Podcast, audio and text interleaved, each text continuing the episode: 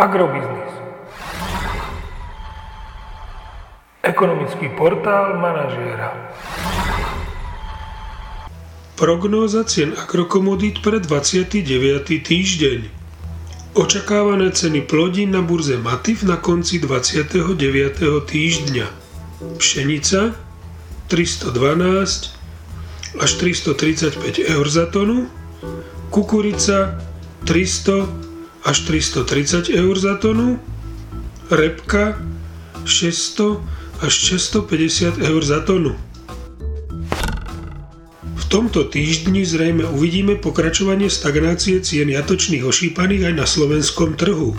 Tie zostanú v pásme 1,87 až 1,94 eur za kilogram jatočnej hmotnosti. Agromagazín nemení svoj minulotýždňový odhad nákupných cien surového kravského mlieka na mesiace júl až september.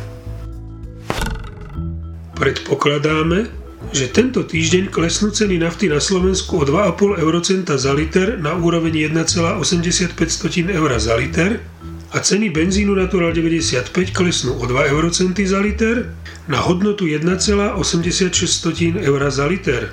Podrobnejšie informácie nájdete v aktuálnej prognóze na portáli Agrobiznis.